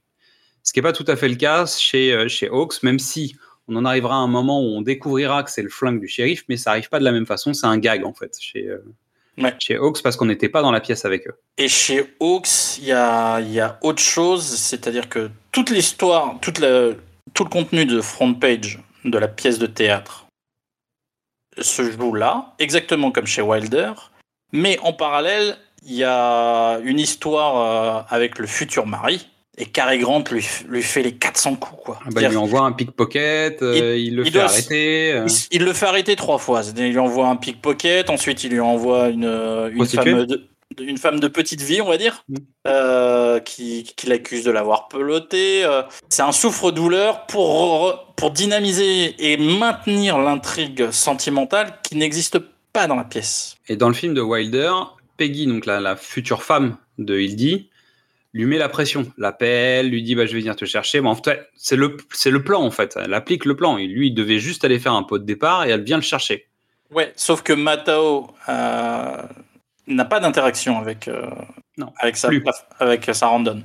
Non, mais en revanche, elle, elle attend. Parce qu'en fait, comme Hildy a retrouvé le feu sacré, en tout cas, a dit je m'occupe de cette affaire, elle, elle poirote. Et sauf qu'à un moment, il y a toute une séquence où elle est dans le taxi, et le taxi lui dit quoi? Il, il travaille dans la presse? Ah Non, mais en fait, c'est, c'est- je vous déconseille de rester avec des gens de la presse, c'est, c'est des sales types, quoi. Et, et- et fondamentalement, c'est peut-être le propos de Wilder à ce moment-là sur, sur, sur ces gens, en fait. Ça, c'est le regard, tu sais, du, du monsieur du peuple qui parle sur les journalistes en disant que c'est des sales types. Et on en a déjà parlé parce que on a déjà parlé de ça dans euh, l'aventure intérieure, avec l'histoire du, du chauffeur de taxi, tu sais, avec Meg Ryan, Ah etc. oui, c'est vrai, ouais, ouais. Euh, où Dante en fait fait passer un message par le chauffeur de taxi, euh, qui est l'homme simple et qui passe une info en disant non mais laissez tomber ce genre de mec, ça sert à rien. Et en fait, peut-être que Dante d'ailleurs fait un, fait- peut faire un parallèle avec cette scène. hein. C'est tout à fait possible. Et dans les deux cas, en fait, le gouverneur a envoyé une lettre. De grâce. De grâce. Et il a envoyé quelqu'un avec la lettre. Dans les deux cas. Ouais. Sauf que chez Hawks, en fait, ils vont balader le mec, vont l'envoyer ailleurs, ils vont prendre le courrier, mais le mec est, est parti, mais en fait, il reviendra à la fin pour apporter la réponse finale et, et finalement désamorcer toute la situation. Parce que le, le maire, en fait, avait volé le, le courrier. Que dans la version de Wilder, en fait, ils, ils invitent le mec à aller chez Madame Chao, ça. passer la soirée pour l'endormir, pour pas qu'il soit capable de dire qu'il a délivré le message quand il fallait. Sauf que il va se passer quelque chose chez Madame Chao. Mais on en reparlera à, à la fin. Euh, et donc, pour le coup, dans les, deux, dans les deux cas, le spectateur est au courant que la grâce est là. Mais les méchants, c'est-à-dire le, le shérif et le maire, ont pris ce papier qui empêche, entre guillemets, l'innocent de sortir de sa, de sa situation compliquée. Quoi. Bah, il est, il est, c'est même pas alors innocent ou pas innocent, il est gracié. Chez Billy Wilder, non, non, il a toujours le papier. C'est hyper important. Le, le maire et le shérif le renvoient, mais il a encore le papier sur lui. Pour pas qu'il donne le papier. Justement, pour pas le récupérer, pas parce que sinon ça veut dire qu'il pose date et donc il est venu avant l'exécution. Or, leur plan, c'est de l'envoyer chez Madame Chao, donc qui est une maison close, hein, euh, où il va passer la soirée super bien, on va s'occuper de lui, etc. Et finalement, le mec reviendra le lendemain, mais trop tard, avec son papier, et ce sera trop tard. C'est ça le concept. Oui, oui, l'idée c'est d'ignorer euh, le recours en grâce euh, accordé par le gouverneur et dire bah non, on l'a jamais eu, on l'a exécuté, bah, ça nous servira bien. Sachant que le gouverneur, en plus, est à la pêche. Donc en fait, on peut pas lui parler. Voilà. Donc il peut pas y avoir d'interaction avec lui, ce qui veut dire que même celui qui apporte le billet peut pas dire bah je suis passé, mais ils m'ont envoyé, etc., etc. Et dans, dans le Hawks, le sujet va même plus loin, c'est-à-dire qu'au moment où il arrive avec le papier, comme William s'est échappé, le maire dit bah, Je peux pas le gracier, il est plus là. Et l'idée est de dire On va le flinguer, comme ça. C'est les flics qui vont le flinguer pour le- au lieu de le récupérer. Et en fait, la grâce n'aura servi à rien puisque le, on l'avait plus, donc il n'est pas gracié. De toute façon, euh, gracié ou pas gracié, il sera mort. Donc euh, on est tranquille. C'est ça, c'est un peu le principe. Donc voilà, on est, sur, on est quand même sur quelque chose de très sale dans les deux cas. Et finalement, dans les deux situations, Williams en fait ne s'est pas enfui, même si tous les flics le cherchent partout. Et dans la version de Wilder, on voit les flics aller à gauche, à droite, etc. On voit même une descente de police euh, dans un bâtiment où on pense qu'il, que Williams est présent. Il y a même une petite poursuite où il tourne en rond. Parce que... Là, je pense que tu vois, c'est la- la- les assistants réalisateurs de Wilder, ils ont fait celle-là. Ils ont travaillé sur ça. ouais. Et Williams débarque dans la press room avec son flingue et il se retrouve tête à tête avec Hildy dans les deux situations. Ouais. Et ce qui fait qu'Hildy est obligé de le planquer dans les deux situations et qui finira par prévenir Burns dans les deux situations. Il est dans les deux, dans le fameux, dans le fameux bureau là. Il l'enferme dans le fameux bureau. Il l'enferme, il faut réussir à le faire sortir. Sauf que la press room se vide, se remplit, se vide, se remplit au fur et à mesure des nouveautés, du fait que les journalistes reviennent, etc. Il y a la, Molly, là, celle qui a pris sous son aile euh, le condamné, revient une dernière fois pour une scène euh, très touchante dans la version de Hawk, je trouve. Dans la version Wilder, elle revient parce qu'elle elle, essaye de comprendre ce qui s'est passé. Elle pense que les journalistes vont lui, lui répondre. Et en fait, elle tombe sur Williams, qui s'était caché dans la salle de bain. Et donc, elle sait qu'il est là. Et finalement, elle va essayer à nouveau de le protéger quand tout le monde va revenir et qu'il faudra éviter qu'on tombe sur lui.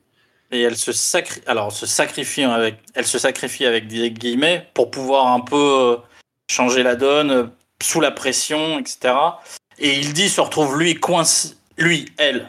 Il dit se retrouve coincé avec, euh, avec Lewis dans le meuble et il n'a pas d'autre choix, ou elle n'a pas d'autre choix, que de faire appel à Burns pour qu'il vienne l'aider à sortir ce meuble du.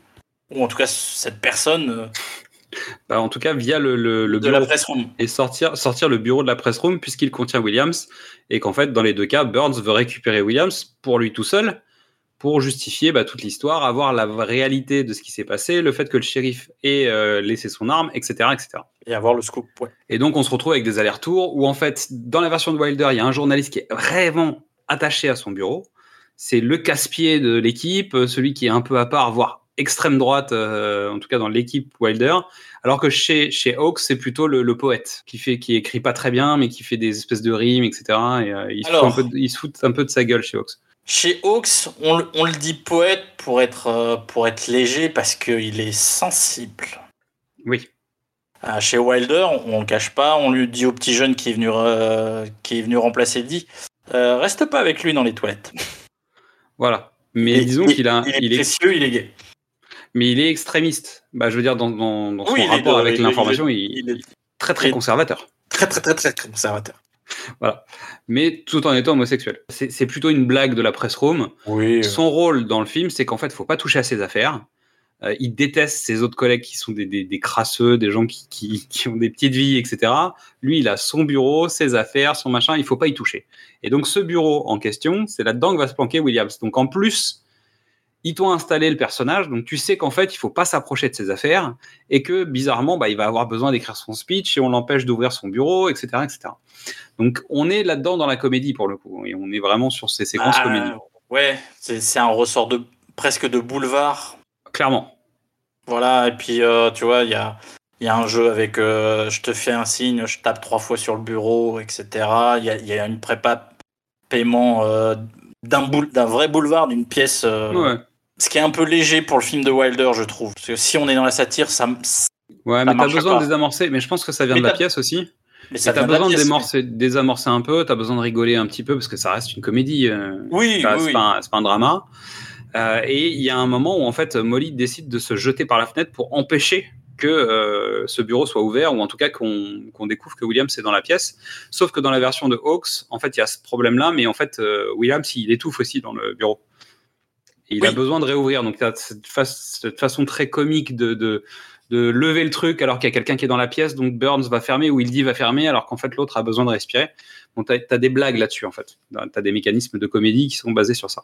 Donc, dans la version de Wilder, Burns euh, est en transe quand il lit l'article de Hildy. hein. et, Oui. euh, et en fait, Peggy arrive à ce moment-là, alors que Hildy est en train de rédiger, que Burns est derrière, et qu'en fait, il a, y, a une sorte de ménage à trois dans, dans, dans, ce truc. Il y a une sorte, en fait, il y a une séquence de, de, où en fait Burns est en train de travailler avec Hildy dans la pièce sur l'article, et Peggy, oui. donc la future mariée, arrive et voit la situation. Donc elle essaye de dire à bon, on t'attend, le, le, taxi nous attend, etc., etc. Burns s'interpose, euh, le flat, et il y a un, une sorte de ménage à trois très malsain sur cette séquence, jusqu'à ce qu'elle se rende compte qu'en fait, elle ne gagnera jamais cette guerre. Elle n'y arrivera pas. Donc elle lui, et, et, en fait, elle fait tout pour lui dire, bah écoute, euh, je vais, je vais y aller, tu prendras le prochain train. Et en fait, on, on comprend qu'elle lâche. Elle lâche prise. Mais pareil dans le film de Hawks, c'est alors là pour le coup on rajoute des trucs, c'est-à-dire que maintenant il y a la mère, il la belle-mère de Hildy qui débarque et machin etc. Et ça devient la, une cacophonie totale. Son, son futur mari donc Bruce comprend qu'il a été le jouet euh, de Burns, que c'est n'importe quoi, qu'est finalement à force de pas vouloir y aller, il comprend qu'elle a pas envie d'y aller. Euh, et cette, cette histoire est dégagée très vite. Elle, oui. Euh, parce que, que, dans la version de Wilder, ça, ça, ça va jusqu'au bout du film, en fait, pour le coup. Ça va jusqu'au bout du film, mais le focus change pour passer de Ralph Bellamy à Cary Grant euh, et que l'intrigue euh, sentimentale soit sur ces deux-là, quoi. La fin, la fin de la pièce est conservée. C'est-à-dire les méchants sont, sont démasqués, euh, le prisonnier est, est gracié, euh, tout va bien. Sauf que Hawks décide de finir là-dessus, quasiment. Euh, allez, emballer ses pesées, en fait, euh, bah, ma chérie, je t'aimais toujours, et moi aussi, je suis venu parce que je pensais que tu voulais plus de moi, et c'est pour ça que je suis contente. oui, on va se retrouver tous les deux. Allez, pif paf poum, terminé. Alors que chez Wilder, en fait, continue l'histoire. C'est-à-dire que Williams finit par être découvert, donc le shérif arrête Hildy et Burns, qui sont complices euh, de la situation. Ouais. Et, et, donc il les enferme. Et au moment où en fait il les enferme, le maire et le shérif débarquent en prison pour voir euh, Hildy et Burns, qui découvrent que le voisin de cellule n'est autre que le mec qui a le courrier du gouverneur, qui s'est fait arrêter suite à une descente chez Madame Chao. Vu qu'il y a les élections, les flics ont dit bon on va faire du chiffre, il faut aller dans les endroits pour faire du bruit. Ils ont fait une descente chez Chao, ils ont arrêté tout le monde et ils ont arrêté ce gars. Et en fait, à, à barreau interposé, en fait, Hildy et, euh, et Burns, Burns découvrent que le scoop est juste à côté. Et donc, deal le scoop, quasiment au nez du shérif et du maire, en leur disant c'est bon, on a le scoop, donc si vous nous laissez en prison, eh ben, on va dévoiler la vérité, etc. Et on sait tout, et on sait que c'est le flingue du shérif et patati, etc. Et les autres font ok, on vous laisse tranquille. Et Burns décide de dire s'il vous plaît, arrêtez le train envoyer une escorte pour que Hildy puisse aller récupérer Peggy dans le train.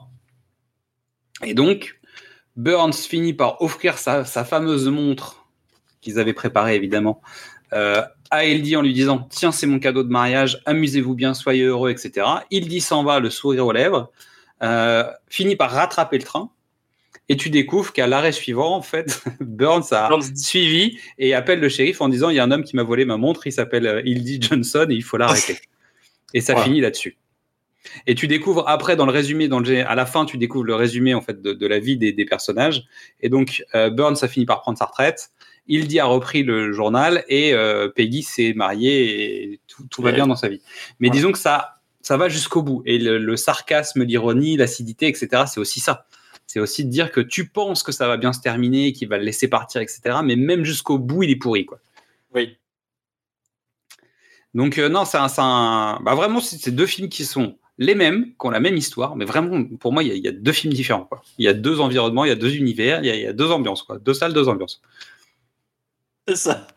c'est un peu ça. Alors, écoute, on va on va remonter euh, the front page au théâtre, euh, au théâtre des Mathurins, voilà. Puis, on, comme ça, on, on pourra juger à fond. Mais je pense que le film de Wilder est plus euh, respectueux de la pièce, du matériau original. Oui, il y a des chances. Alors donc il y a deux autres adaptations. Euh, la première donc en 1931, donc qui suit très clairement la, mise en scène, hein, donc qui est de Lewis Millstone avec euh, Adolphe Menjou et Pat O'Brien. En 1988, il y a le film qui s'appelle Scoop de Ted Kotcheff. Donc Ted Kotcheff, pour ceux qui savent pas, c'est Rambo, c'est Retour vers l'enfer, c'est Weekend chez Bernie et c'est The Shooter avec Dolph. Oui, j'étais obligé de citer Dolph. Ah oui. Et ça se base donc sur l'intrigue de The Front Page, mais ça se passe à la télévision. Et dans les rôles principaux, on a Kathleen Turner, Burt Reynolds qui joue donc Burns, et Christopher Reeves qui joue le futur mari, Et c'est Kathleen Turner qui, qui joue il qui joue Hildy. Bah, car-.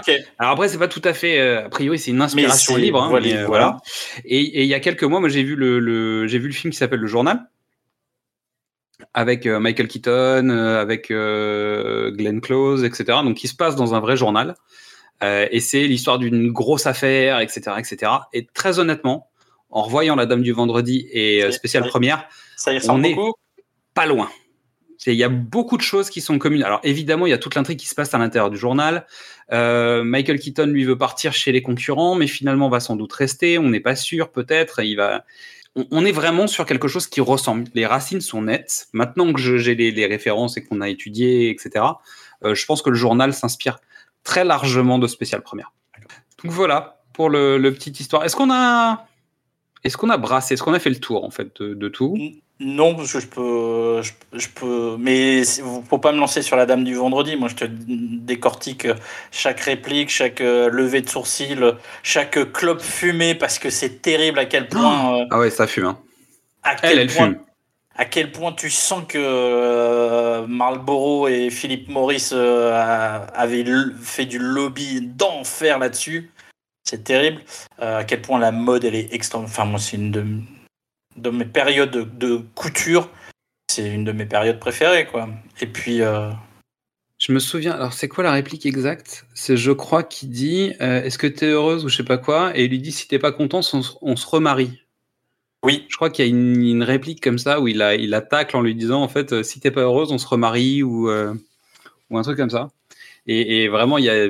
Ouais, je- commencer de. de co- commencer le, le- le film. Euh, il me semble qu'il est disponible sur YouTube actuellement. En anglais, hmm, il n'y a pas de sous-titres français. il n'y a pas de bonne. il y a- si, il y a une bonne édition française, mais elle est épuisée. Mais c'est un truc que vous trouverez probablement euh, en, DVD. deuxième main Ouais. En DVD à 5 euros. Euh. Oui, oui, il y a une édition qui est un peu là, et il y a eu une édition, euh, je crois que c'est les éditions Montparnasse qui avaient sorti un, DVD sur le Screwball Comedy, et en fait il y a un documentaire que j'ai regardé, hein, notamment pour parler du Screwball tout à l'heure. Euh, il y a La Dame du Vendredi, il y a un troisième disque avec des, je crois que c'est des courts métrages, j'ai pas regardé encore, mais il me semble qu'il y y a des supports de ce type-là. Donc c'est un coffret euh, 3D, 3 DVD en fait où il y a euh, La Dame du Vendredi, un documentaire sur le Screwball Comedy et un autre disque où il, y a des choses. Et il me semble que c'est les éditions Montparnasse. Mais je me trompe peut-être et je m'excuse d'avance si ça n'est pas le cas. En tout cas, le, support est plutôt bien, le documentaire est assez intéressant. Euh, donc euh, ouais, je vous le conseille. Et pour le coup, je vous conseille le- les deux films quand même. C'est-à-dire que même si c'est un Wilder euh, qui est un peu, je vais pas dire essoufflé parce que c'est pas le cas, mais un peu moins acerbe euh, dans la comédie en tout cas, euh, il y, a- il y a un intérêt de comparer les deux. Ouais, Mais il y a quand même 5 films de Wilder à voir avant celui-là. Quoi. Évidemment. Bah, sur les 7 avec Jack Lemmon, il y en a au moins 3 ou 4 à voir d'abord, plus ceux qu'on avait déjà cités. Si vous êtes vraiment, euh, si vous avez vraiment envie de faire de la cinéphilie, il y a les films sur lesquels il a travaillé en Allemagne aussi qu'il faut voir. Donc euh, y, il y a pas mal de choses. Bon, bah Mystery, je crois qu'on arrive au bout de cette, euh, cette émission. Non, mais il faut s'arrêter maintenant. Non, mais il faut, faut s'arrêter. C'est-à-dire que moi, je peux te laisser, hein, il n'y a pas de problème. Je te, je te laisse l'antenne, tu t'organises. Donc merci beaucoup, Mystery. C'était un plaisir. Merci à toutes et à tous. On se Alors- retrouve bientôt. Alors attends, non, attends. Avant que je dise merci à tout le monde, on se retrouve bientôt. On, on- on dévoile les coulisses ou pas? Bah, on dévoile les coulisses. On est, on est début octobre. on, est, à est très, on, on est, est à très déçus. On est très déçus. On est très déçus parce que normalement, on est à aurait- 4 jours, enfin. on aurait dû. Alors en fait, un bisou au Rex. On ne sait pas ce qui s'est passé. Mais normalement, le 28 septembre, il y aurait pu avoir une avant-première au Rex qui n'a pas eu lieu. On ne sait pas ce qui s'est passé, donc on les embrasse. On était très déçus de ne pas pouvoir venir voir cette avant-première. On ne pouvait pas aller à Monte Carlo, on ne pouvait pas aller à Ah. Londres euh, pour voir les, les avant-premières, donc euh, c'est comme ça. Donc, dans cinq jours, le 6 octobre, sort Mourir peut attendre. Et Dieu sait qu'on l'a attendu. Donc la veille au soir, il y a des avant-premières. On va avec Midissa et avec Mystery voir quelque part dans Paris euh, le, film. Donc, de toute façon, ce- ce- cet épisode sortira après, donc c'est pas très grave. C'est pas comme si vous allez pouvoir nous, courir après. Euh, et donc, on va, on va pouvoir enfin parler de Mourir peut attendre. Donc, je peux le dévoiler ici parce que je pense. Ah non, j'en sais rien. Je suis pas sûr. Donc, vous aurez peut-être les coulisses, mais cet épisode sortira peut-être après. Parce qu'on va faire, euh, on va faire une surprise.